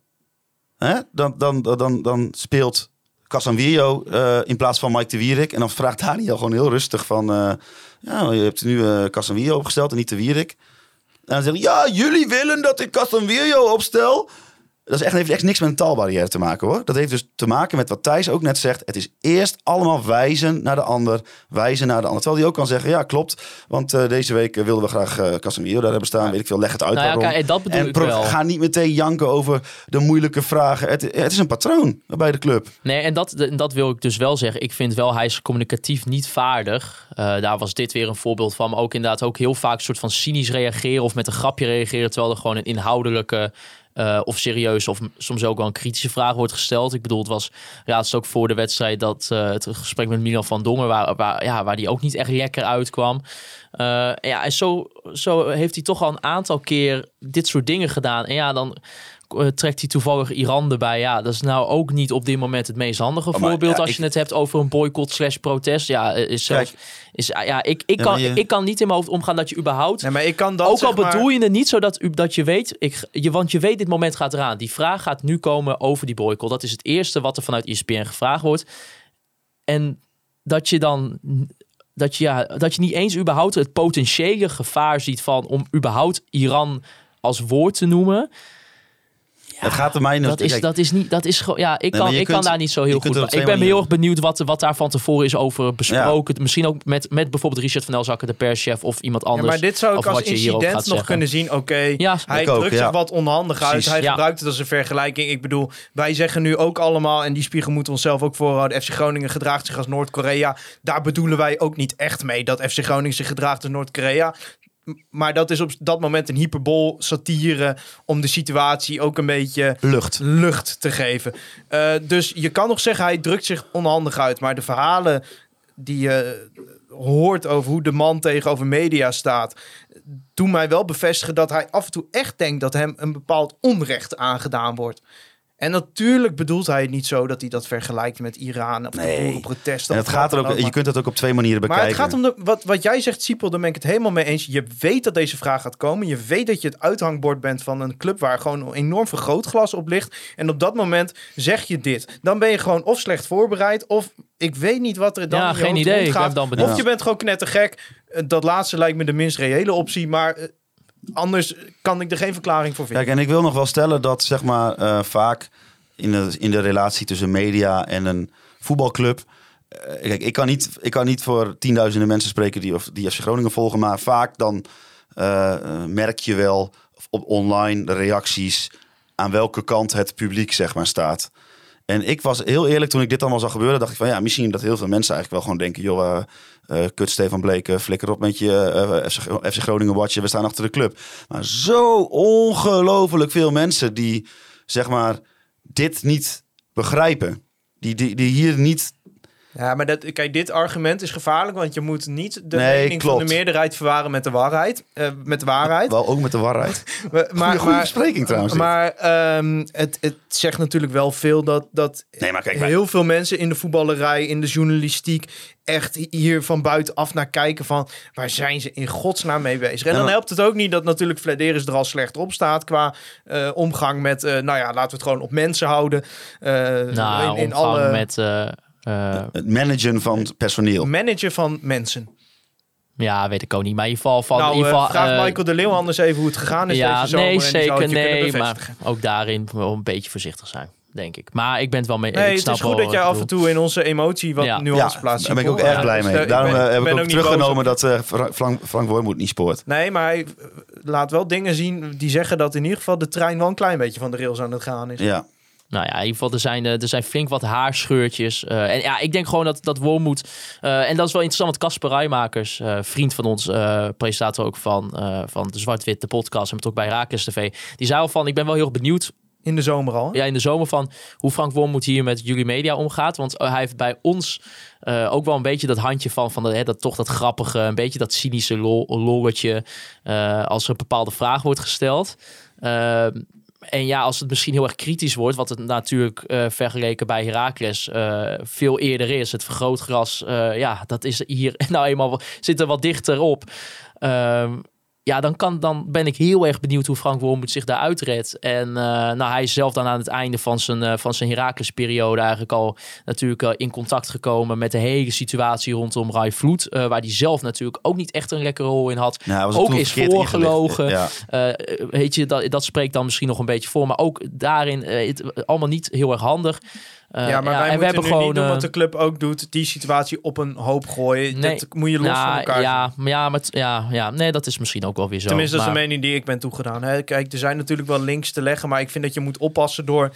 dus, ja, de, we verwijten de club dat ze een hetze voeren tegen journalisten. Dan moeten wij nu niet een hetze gaan voeren tegen Frank Wormoed. Nee, maar Ik ik, tenminste, als ik naar mezelf kijk, het is niet een hetze, maar ik vind wel Kijk, dat het hij... Dat voetballende hij gedeelte klopt gereed van en zijn mediabeleid ook niet. Dus eh, dat, dat is mijn eh, opvatting Nee, over Frank Wormoed. Maar je moet nu niet eh, allemaal dingen erbij trekken, want dan doe je in essentie hetzelfde als wat je de club verwijt. Ja, alleen heb ik wel van, ik kan wel een beetje opbouwende kritiek richting Frank Wormoed geven, hoe die communicatief is zonder hem misschien niet te woord te staan, zeg maar.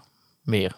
Je wilde een boycotten, bedoel je? Of- Nou ja, nee, nou, nee, maar ik bedoel, hè, ik bedoel van, ja, ik, ik vind wel gewoon dat, dat, dat hij in die zin, dat hij daar gewoon wel echt wat te Maar- leren heeft. Maar kijk, En, ja, weet je, weet je, je staat nu op een bepaald punt.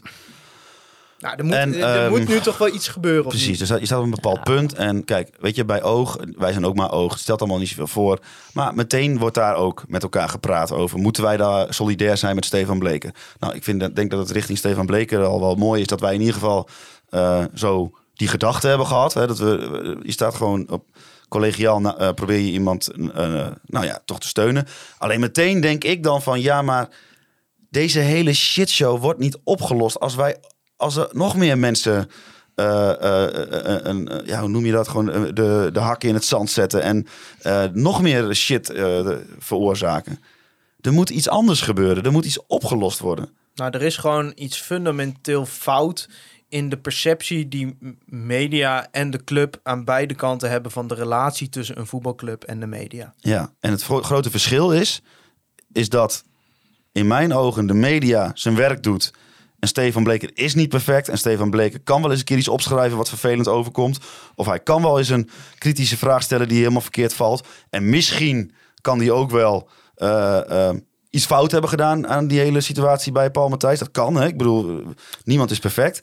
Als ik hem was, had ik het anders gedaan, laat ik Maar de media moet vrijelijk kunnen schrijven over waar zij Ja, want, schrijven. want deze halve, halve boycott die ze nu hebben ingesteld, dat slaat natuurlijk nergens Nee. op. Dat is kinderachtig en dat in, in, in de hoofd van de publieke opinie, niet dat dat altijd leidend moet zijn trouwens, maar goed, is, is dit niet heel veel anders dan een boycott. Ja, want ik weet, ik, ik, kijk, journalisten moeten ook vaker kunnen zeggen van, hé, hey, dit was niet goed wat ik heb gedaan. Dat had ik anders moeten doen. Nee, dat maar- mag echt. Maar Gudde geen- zegt dan gisteren van ja, hij kan nog gewoon zijn werk doen. Dan denk ik, ja, dat is dus gewoon niet waar. Want stel, aanstaande zondag, Leeuwenburg pakt de penalty, Peppi scoort een hat-trick. Dan zou Stefan in principe dus of Leeuwenburg of Peppi mogen interviewen. Nou, de aanvoerder mag hij dan ook niet meer, want hij mag maar één speler. Ja, dan, dan ben je toch het publiek van RTV Noord ook gewoon, eh, gewoon aan het ontnemen dat je gewoon voor een sponsorbord, dat komt er ook nog bij, eh, zo'n speler gewoon zijn verhaal kan laten doen.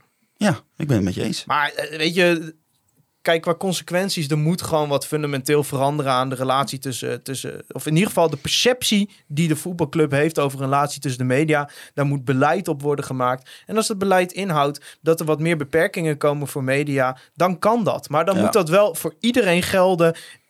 Ja, en dan, ja, dan moet Ja, en ik, ga, ik wil nog wel, een, dan een treetje hoger. En dan eh, is de eerste vraag die ik heb, is... ehm, wat zijn in de praktijk, formeel, misschien daar gelaten, in de praktijk... de zaken die een raad van commissarissen hierin kan doen? Ik kruip even in het hoofd van Paul de Rook. Die is raadslid geweest, acht jaar wethouder van de gemeente Groningen. Dat is geen kleine, geen kleine baan. Dat is, dan, dan ben, je wel een, ben je wel een grote jongen, zeg maar. Die heeft raadsvergaderingen, alle kritiek van oppositiepartijen over zich heen gekregen. Kritische journalisten die plannen, eh, eh, die met vuur aan de schenen met plannen. En die zit nu in de raad van commissarissen en die ziet zijn directeur, die hij samen met de overige leden van de FVC, maar ik wil graag even een beeldend voorbeeld pakken, dus ik pak Paul er ook. Die ziet zijn directeur verantwoordelijk voor het communicatiebeleid er vanuit de club in ieder geval hè, deze shitshow van maken. Wat doe je dan? Een RVC heeft maar tot een bepaald vlak verantwoordelijkheden. Bijvoorbeeld het operationele, een trainer, daar gaan zij niet over. Nou, eh, ik denk dat als Mark-Jan Vladeers... eh, Nee, iemand- zij kunnen druk zetten, maar zij, zij, zij kunnen nu niet de trainer zij ontslaan. kunnen niet de trainer ontslaan, maar zij gaan... Zij, denk ik dan, dus ik vind het ook moeilijk om even precies de verantwoordelijkheden te duiden. Een RVC stuurt bij. Een FVC is verantwoordelijk voor de controle van het functioneren van de directie. Ja. Dat, ik neem aan dat dat een beetje de kern Ja, is. maar je moet, je moet het meer in bijsturen dan in ingrijpen zoeken.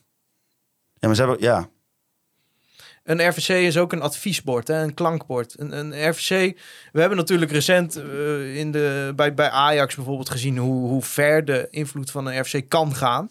Maar het is niet zo dat de RVC een groep mensen is die gewoon elke beslissing eh, onafhankelijk zomaar kan omdraaien. Nee, maar dat, dat en daarom is op Maar dit, het- daarom is op dit punt is interessant wat ze wel eh, kunnen doen. Ja. Want dit is niet een verkeerde beslissing. Dit is een bedreigende situatie voor de bestaanszekerheid van de club. Dat durf ik te stellen. Nou, dat, dat vind ik wel ver gaan. Maar het, het, is in ieder geval voor het imago is het, eh, is het slecht. En ook dat gaat de RVC in principe aan. Ja, maar ik, ik, als je even... eh, eh, Nee, maar FC Groningen gaat ook zonder Stefan Bleken en zonder Wouter Gudde en zonder Mark en Vladeris gaat FC Groningen bestaan. ja, nee, maar ik bedoel... Dus bestaanszekerheid. dat- Nee, maar ik bedoel, k- kijk naar eh, de situatie die, hoe die nu is. Groningen staat er eh, landelijk op als echt een ongelooflijke kneuzenclub met wat Ja, er nu gebeurd maar is. dat kan ook Jij hebt in de veranderen. winterstop heb jij extra spelers nodig om eh, alles... Ja, maar dit is allemaal waan van de dag, hè? Jij hebt de, de RVC is veel meer lange termijn. Een RVC is niet op het moment dat er iets gebeurt, dat er een vergadering wordt ingelast. En dat Nee, maar meteen- nu kun je dus eh, k- stellen dat er is nu al een, een aantal maanden iets aan Nee, de hand maar- bij de club. Maar je hebt het dan over structurele veranderingen over de relatie pers en club. Daar zou de RVC een adviesbord in kunnen zijn. Of eh, daar bijsturen of adviseren of grenzen stellen. Dat, dat, dat kunnen ze allemaal doen. Maar ja, je moet. Het, het, het, het, het moet de club moet gewoon ook vanuit zichzelf de, de, de, de, de, de capaciteit hebben om, om dit te veranderen. En de RFC kan daarin bijsturen, maar je moet de rol ook niet goed, overdrijven. ik, ik, ik wil, ja, ik hoef ook niet per se eh, hier te opperen dat, er, eh, dat ze iets moeten doen. Maar Nou, ik, er vraag moet me, wel wat, er moet, er moet wat gebeuren. ik vraag me gewoon af, er zitten, zitten daar mensen die, die echt wel, eh, wel wat ervaring hebben met hoe bepaalde processen in, in het, het leven lopen. En dan vraag ik mij af, zit, zit, gebruiken ze die? En het is ook goed dat ze niet constant nu op de voorgrond... Dat ze, hè, dat het is ook goed dat ik dat niet weet nu. Hè, want als ik dat wel wist, dan betekent dat je een RVC had die zich overal mee bemoeit in de openbariteit. Lijkt me ook niet heel eh, wenselijk. Maar ik denk wel dat er op de achtergrond wel wat aan de hand is. Eh, eh, dat is zonder meer waar. En ik hoop dat het ook zo is, want ik denk dat er wel... Weet je, het is heel simpel. Er moet iets... ge- Er moet een, de- er moet een oplossing komen. Ja, er moet, er moet mensen een, willen dan meteen koppen zien rollen. Eh, Dat hoeven- weet ik niet of dat mogelijk is. Stefan Bleker en eh, FC. Groningen hoeven niet eh, eh, de beste vrienden te worden, maar er moet, er moet een werkzame situatie komen. En dit, wat ik, dit is geen werkzame situatie. Nee, totaal niet. Totaal niet. We En- gaan, eh, we gaan zien hoe het zich gaat ontwikkelen. maar dit is ook niet iets wat zichzelf snel oplost. Nee, nee, daarom. Dat heeft Want hier tijd wordt nodig. op fundamenteel niveau worden er hier, eh, Want ja, want ook voor Stefan lijkt het lijkt me best wel eh, lastig, ook gewoon voor hem Ja. persoonlijk, hoe je Ja, hiermee Ja, omgaat. maar je moet wel gaan Ehm, oppassen dat je met z'n allen nu niet allemaal oorlogjes gaat Nee, voeren. Nee, daarom. zeker, Want, nee. eh, nee, maar eh, ook, het is moet ook gewoon Ga met elkaar in gesprek. Het moet gewoon fundamenteel moet het gewoon bijgelegd worden. Moeten mensen zich als volwassenen gedragen. De rancune moeten af. De, terug met de pragmatiek. Is pragmatiek een woord? Zeker. Terug met de pragmatiek. Ja, en, eh, ja, en, en ook gewoon, ja, weet je, het is inderdaad ook niet, het is ook niet voor, voor Wouter Gudde en eh, consorten. Is het ook, eh, ja, is, het lijkt me het ook lastig. Je moet, hoe je, ja, ja, je moet nu toch wel ook eh, intern gewoon om de tafel hoe je dit. eh, Ja, Ja, maar als ik dit interview vanochtend lees, dan vraag ik me af of Wouter Gudde er zo over denkt. we, gaan het, eh, we gaan het in ieder Ik geval. vind het in dus de jammer, want, tijd eh, om nog de één laatste ding. Want ik heb het eh, op echt op zoveel vlakken dat ik Wouter Gudde hoor praten. Dat ik denk, jemig, wat een onvoorstelbaar verstandige man staat hier. Ja. Nou ja, En wat kan die goed uitleggen wat hij vindt. En dan eh, op dit ene punt heb ik echt het idee dat hij Ja. totaal Want wilde je nog naar de jaarcijfers? Niet op een- niet op een constructieve, Want me- eh, eh, noem je dat? het contrast wordt nu heel groot als we nu naar de jaarcijfers gaan. Maar het is eigenlijk, het is, het is eigenlijk bizar dat we op dit punt zijn. Over fundament gesproken. Met het fundament.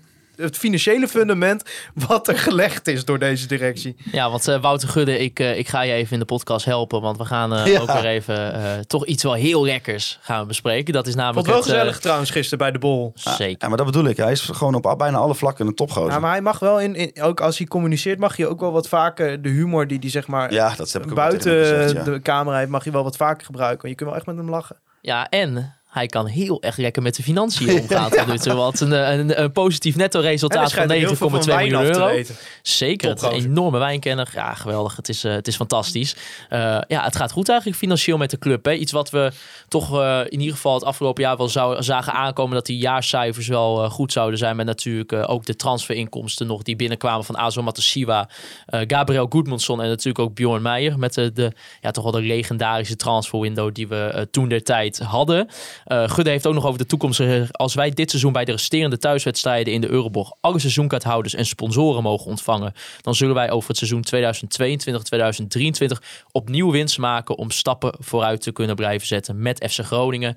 Daarbij zet, eh, zit natuurlijk ook nog de, de financiële eh, situatie rondom uh, Jurgen Larsen... die er natuurlijk voor zorgt dat, eh, dat er centjes blijven rinkelen bij de Bouma Boulevard.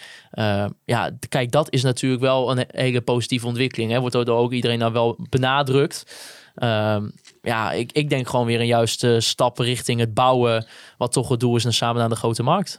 Toch? Ja, ja, ik weet, ja ik, eh, het is inderdaad eh, wat hij zegt, een beetje schakelen van onderwerp. Ja, Maar eh, ja, nee, maar dat is wat ik net zeg. Eh, ik heb het idee dat op zoveel vlakken dat, eh dat Wouter Gudde en de zijnen het wel goed voor elkaar hebben. Ja. Dus eh, ja, ja, niets meer dan lof voor dit gedeelte. nee, nee, precies. Dat denk Dit ik is ook. eh, ongekend. Ongekende prestatie. ja, toch? Ja. Als je ziet wat, het, wat er allemaal... eh, Nou kijk, het, op zich geld verdienen in de voetballerij is, is ehm, door die transferinkomsten natuurlijk heel anders dan bij een normaal bedrijf. Dus, maar dat je, als je het in 2019 aantreft met bijna 14 miljoen schuld op papier, spelersfondsen waardoor grote delen van de transferinkomsten weg, eh, of, of niet grote delen, maar waardoor best significante delen van de transferinkomsten verdwijnen in investeringsfondsen, waardoor je ook weer goede spelers hebt kunnen halen trouwens. Dus zo zwart op wit is het allemaal niet, maar dat je zelf de club in een situatie brengt, ondanks een pandemie waar gewoon 60% van de omzet wegviel, zulke cijfers te draaien, dan eh, heb je het gewoon ontzettend goed gedaan. Zowel in het aankoopbeleid als in het verkoopbeleid, als in het ontwikkelen van een club die meer toekomstbestendig is. Een, een, een, een, een Noordtribune die structureel vol zit, ondanks de resultaten. Eh, wat ook natuurlijk financieel veel bijdraagt. Ja, dan heb je het op dat gebied gewoon ontzettend goed gedaan. ja, het is ook eh, tijd voor de laatste En dat zou, wedstrijd. eh, we- eh, sorry, Nee, ga maar door. zo verder. Maar, maar het zou ook flauw zijn als wij dat nu niet zouden benoemen. nee, Dus dat nee, moet je ook benoemen, vind ik. Dat is gewoon echt heel goed. Ja, zeker. Eh, en dan met de hele flauwe toevoeging. Jammer dat er op het veld weinig van te zien is. Ja, maar ja, misschien een pan, kans Dat om... vinden, ze, eh, dat vinden ze gelukkig zelf ook. Ja, nee, zeker. Dat heeft Wouter Gudde Ik kreeg gisteren wel de indruk dat hij dat vond. Ja. Ja, nou in ieder geval, het is tijd voor de laatste wedstrijd van 2022. Thuis tegen Fortuna Sittard. Ja, het, eh, het WK komt er natuurlijk binnenkort aan. Eh, Ricardo Peppi. eh, ik zag in onze Telegram-groep dat het al werd gezegd. Volgens mij is het nog niet officieel bekend wat ik kon vinden. Maar ja, de kans is vrij groot dat hij wel mee zal gaan met, het, met de United States natuurlijk. Nou, dat is al sowieso leuk om in de gaten te houden tijdens het, tijdens het WK. blijft. Als hij maar fit blijft, inderdaad. Eh, maar ja, in ieder geval is nog een wedstrijd eh, voor FC Groningen te spelen. Dus tegen de nummer 13 van de Eredivisie. Net zoveel punten als, eh, als dat wij hebben. 12 namelijk. Eh, afgelopen weekend verloren ze van FC Emmen door een doelpunt van ex-FC Groningen speler Richardo mooi Zivkovic. Eindelijk. Ja, leuk, leuk dat hij, eh, dat Vind hij ik ook eh, mooi, ja. Weer eens een, eh, een doelpuntje Als hij maakt. al zijn kansen zou afmaken, stond hij op 87 goals aan het einde van het seizoen. Ja, Dat ja. was een kwaliteit hoor, dat hij in die positie komt. Maar goed, het gaat niet over Rigo Zivkovic. Nee, Maar nou ja, in ieder geval een wedstrijd eh, natuurlijk eh, ja, om nog wel even een lekkere positieve swing te geven voordat je eh, die, die langere winterstop ingaat. Ehm, ja, hoe, hoe staan jullie er eigenlijk in? Jullie gaan natuurlijk volgende week wel natuurlijk terugblikken, als ik het zo mag zeggen, op die eerste seizoenshelft tussen Ja. haakjes. Maar wat is nou ja, een beetje het gevoel? Met welk gevoel gaan jullie eh, Nou, ik, richting die winterstop? ik vind het heel leuk om uh, Burak Yilmaz te zien. Ja, daar kun je niet omheen. Dat is nee, dat ja. Dus, eh, Hij is fit, hè? Want hij heeft een we- we- weekje Ja, rust gehad. precies. Dus eh, ik hoop hem. trouwens niet dat hij nu een hat maakt. Maar eh, het is wel gewoon leuk om zo'n speler in de Euroborg te zien. Daar kun je volgens mij niet omheen. Eh, ja, het is voor mij een beetje eh, hoe dan ook het resultaat. eh, Ja. Ja, Ja, wat, ja, ik zie het met deze trainer gewoon niet meer goed komen. nee, ik ook niet. Dus eh, ja, of we nou winnen of verliezen, eh, in een, eh, als ik de baas zou zijn, dan zouden we die twee maandjes WK lekker aangrijpen om met een nieuwe trainer en wat aanwinsten toch proberen de positieve sfeer weer terug te krijgen in de groep. Is natuurlijk, eh, klinkt heel makkelijk, trainen eruit, trainen erin. Maar ik, ik, ik zie, denk ik, niet dit nog goed komen met deze trainer. Nee, maar ik En vind dan het heb ook ik wel... het echt puur over het voetballende gedeelte. Ja. De rest helpt niet mee, maar... Ja, ik, ik, ik, vind het, eh, ik vind het altijd met dit soort situaties wel altijd heel erg lastig. En dan? Op dit moment. Ja, dat, dat is zo. En eh, mensen zullen dan Dus ook zeggen Gal. van... eh, ik, ik weet niet, ja. Kom dan zelf met namen en daar hebben ze ook gelijk in. Maar, maar in ieder geval... we hebben wel een naam voor na dit seizoen. Waar we allemaal wel over eens zijn dat, we, dat die wel Maar je zo... gaat niet Danny Buis zeggen nu, Nee. toch? Oh. Oh, Oosting. Jozef Oosting, ja. ja, ik weet het niet. Ik vind het... eh, ja. Zou ik fan van zijn, maar ik vind het een beetje raar om over Ja. de volgende trainer te praten. het, kan, het, kan, zit, het kan natuurlijk ook wel een periode zijn. Hè? Eh, Ik, ik, wil het, ik ben ik zie het niet aan meer goed komen, dat is het enige. Ik zeg, ik zeg niet nu dat we, dat we met z'n allen hem moeten eh, oproepen om hem te ontslaan. Maar ik, ik persoonlijk zou het niet erg vinden als we een andere trainer zouden hebben na het WK. Nee. Aan de andere kant, Ik ja, ook niet. het, zou, het zou voor hem natuurlijk ook wel een fijne periode zijn om eens ehm, zelf ook ja, wat, wat rustiger te worden. Misschien ook inderdaad rondom het gedoe met, eh, met de media. Lekker een Eh, paar avondjes uit eten met zijn zaak ja, weet ik veel wat. En misschien, eh, misschien ook wel weer toch vanaf, nou niet vanaf een nulpunt kunnen beginnen bij FC Groningen, maar misschien wel vanaf Ja, dit was eh, wel onnodig zuur, hè? 50 procent. Wat? Wat mijn opmerking. Nee joh, die zaakwaarnemer die mag je van mij grenzeloos eh, benoemen. Dus ik denk dat het ook wel Frank, voor Frank wel een eh, hopelijk een lekkere periode zijn om misschien even een stapje terug te doen eh, in de zin van eh, om even Nou, weer te kunnen evalueren en eh, misschien weer rustig aan kunnen doorbouwen richting die tweede ik, ik gun eh, januari. Frank Wormoed eh, al het geluk van de wereld. Ik ook. Ik hoop dat hij zich lekker in zijn vel voelt zitten. Ik hoop dat hij niet constant het gevoel heeft dat hij door Ik iedereen heb niet de aangevallen indruk dat hij lekker in dat zijn hij, vel dat zit, hij, maar- Ik hoop dat hij niet het gevoel heeft dat hij door iedereen aangevallen wordt. Want dat gun je niemand. Dat is een heel vervelend gevoel. Alleen ik hoop, ik gun hem niet dat hij deze club naar de klote helpt. Nee, nee, ja, nee. En ik, eh daarom, daarom ja, vind ik... Ik denk nog steeds vind, dat het ik, ben, ik ben nog iets te... Ja, want ja, daarom, daarom ben ik, ik, ik... Ik ben nog wel iets te... Nog misschien wel voorzichtig in die uitspraken ook. Wel weer genuanceerd. eh Ja, Ja, maar het, dat is heel veel... het is niet dat heel nieuw- erg om dat een beetje baken van nuance te hebben. Ja, dat nieuwsje doet me misschien... eh, die brengt me net, net iets veel Mensen die, nuance. krijg steeds eh, vaker berichtjes dat ik steeds emotioneler betrokken raak. En dat vinden mensen mooi. Oké. Ja, Nee, maar- nee, laat ik zo zeggen. De mensen die mij dat appen. Want er zijn ook mensen die mij dat niet appen. Ja, Hols, ja, ja. ik moet af en toe jou echt afremmen. Dat ik echt denk, Jezus Hols, je bent veel emotioneler dan ik tegenwoordig. Ja, maar ik kan gewoon niet Ja, maar tegen... ook bij jou Hols, de pragmatiek moet weer terug. Ook Ja. bij mij, Ja, de pragmatiek moet weer terug. oké. We moeten weer na deze Wij willen chaotische week, moeten we weer constructief... terug naar Nee, maar ik ben heel... positieve Thijs, kritiek. ik ben heel constructief. Ik zeg, er moet een oplossing komen. Ze moeten met elkaar gaan praten. Misschien eh, moet Bleken met Gudde naar de sauna of zo. Interessant idee. Eh, Eh, ja, ja. Ik ben hier even stil van. Ja, ik merk en ik ben al, een eh, beelddenker. Ja, dus, nou eh, ja, ik, ik, ik, Ja. ik zie ze in de handdoekjes zitten. Daar eh, in, in Ik spa hier in de provincie. Wie weet, misschien is het wel een ding. Maar op, op, nog wel op het veld, eh, moeten dingen nog, nog anders tijdens de laatste wedstrijd? Is Radinho Balker eigenlijk fit genoeg? Ja, geen idee, sorry. Nee. Nee. ik, ik moet zeggen dat ik... er zijn wel eens periodes geweest dat ik wat meer achter dat soort dingen aan zat. Ja, maar eh, ja, hoe, hoe blik je het dan nu nog wel even kort terug op die eerste seizoen zelf, als ik het zo kan zeggen? Ja, heel veel dalen, af en toe een piek. PSV was leuk. Weinig, zeg maar, als je de trendlijn zou volgen, zie ik weinig ontwikkeling in de ploeg. Half uurtje tegen Utrecht moet je het dan van hebben. Maar dat was vooral omdat Utrecht eh, op tactisch gebied geen antwoord had. Het is gewoon eh, niet genoeg. En eh, dat heeft meerdere oorzaken, waaronder de trainer, maar ook het aankoopbeleid. En, en alle externe zaken die je er nog bij kan halen. Het is op dit moment gewoon niet goed genoeg. En dat is op de ranglijst terug te zien. Nee, het, eh, het is inderdaad eh, zeker bij FC Groningen momenteel geen zekerheidje. Gelukkig wel onze grote vrienden van Toupé natuurlijk, als je je boekhouding gaat doen. Want ik, Ja. heb, ik heb nog contact gehad deze week via de mail dat mijn belastingaangifte keurig is Ja, verzonden. mijn ook. Eh, er, was, er zat een spelfoutje in mijn ding. Ik ben namelijk Maarten Cornelis, niet met een C, maar met een K. Stuur mailtje terug, bam, gelijk antwoord. Heerlijk, opgestuurd en al.